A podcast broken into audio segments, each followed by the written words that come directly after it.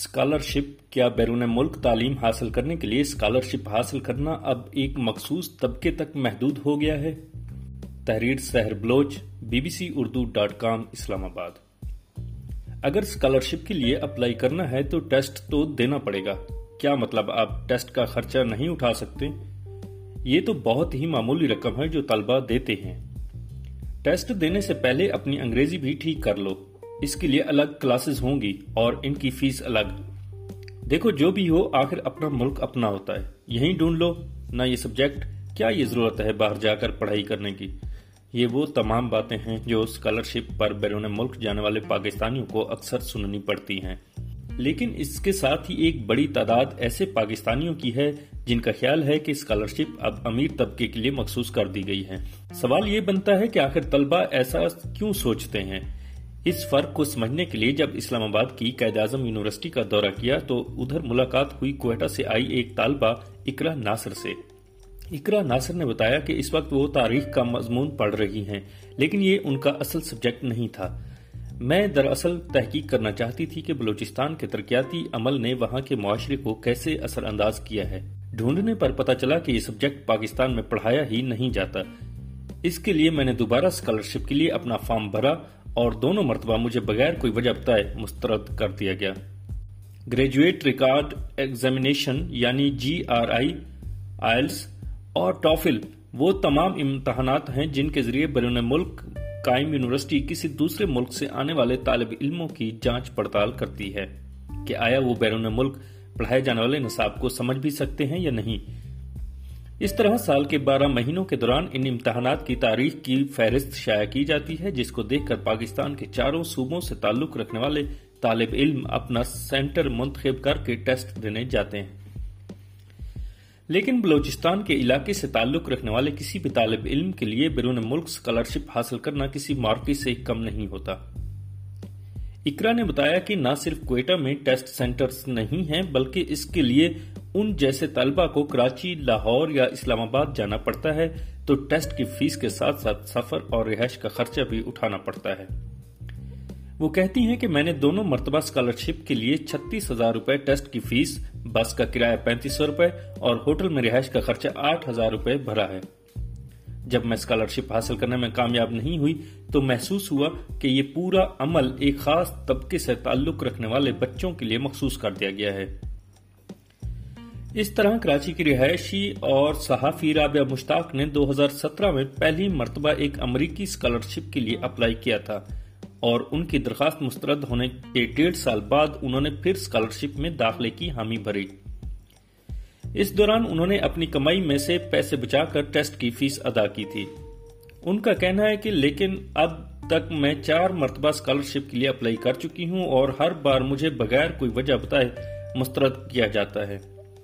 اب یہ حال ہو چکا ہے کہ میں اس پورے عمل سے گھبرا گئی ہوں اور میں نے اب ہار مان لی ہے، نہ میں اور نہ ہی میرے والدین یہ خرچہ اٹھا سکتے ہیں۔ اور اس وقت صرف اسکالرشپ میں اپلائی کرنے کے خرچے کی بات ہو رہی ہے جو ہر سال بڑھ جاتا ہے۔ ہری پور کی سارا سلطان عاقب کی بھی یہی کہانی ہے۔ انہوں نے ایک فیلوشپ کے لیے اپلائی کیا، جس دوران انہیں امریکہ جانے کا موقع ملا۔ اس مختصر فیلوشپ کے دوران انہیں لگا کہ انہیں پی ایچ ڈی کے لیے بھی اپلائی کرنا چاہیے۔ مجھے اسکالرشپ کے لیے اپنی درخواست فارم بھرنے میں مشکلات کا سامنا ہوا، لیکن میں کرتی گئی۔ تین چار مرتبہ ایسا کرنے کے بعد مجھے بلاخر موقع مل ہی گیا۔ لیکن میں اپنی پڑھائی کے ساتھ ساتھ ان تمام طالب علموں کی مدد کرتی، جو درخواست فارم میں اپنی سٹیٹمنٹ صحیح طرح سے نہیں لکھ پاتے۔ ضرورت مند طلبہ اور سیاق و سباق سمجھانے کی ضرورت۔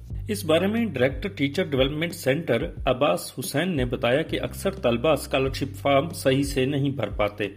ہاں یہ ضرور ہے کہ اس میں ایک واضح ترجیح ان طلبہ کو دی جاتی ہے جنہوں نے پہلے سے ہی ایک اچھے اور متحرک نظام میں تعلیم حاصل کی ہے۔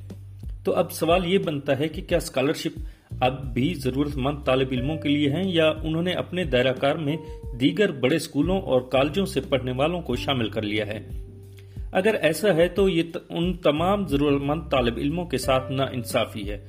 ساتھ ہی عباس حسین نے کہا کہ دوسری جانب ہمارے طلبہ کو مضمون نگاری اور جس دلائل کے ساتھ سوچ پیش کرنے کا اندازہ ہوتا ہے، وہ اردو میں بھی کرنا نہیں آتا۔ جس سے اندازہ ہوتا ہے کہ انگریزی میں بھی یہی حال ہے، معذرت کے ساتھ اس سے برا ہے۔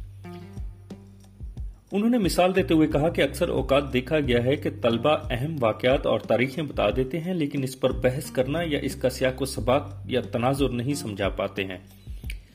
اور اس طرح کی سوچ کی بیرون ملک یونیورسٹی کی نظر میں بہت اہمیت ہوتی ہے، خاص طور پر جب آپ کسی بیرون ملک اسکالرشپ کے لیے اپلائی کرتے ہیں۔ تو وہ کیا پانچ باتیں ہیں جن کا طلبہ کو اسکالرشپ فارم بھرتے ہوئے خیال رکھنا چاہیے؟ عباس حسین بتاتے ہیں کہ سب سے پہلے تو اس بات کا ارادہ یا تعین کر لیں کہ آپ کو یہ اسکالرشپ کیوں چاہیے؟ آپ کو یہ کیوں دی جائے؟ آپ کو اس بارے میں پر اعتماد ہونا چاہیے کہ آپ اسکالرشپ کے لیے بہترین ہیں۔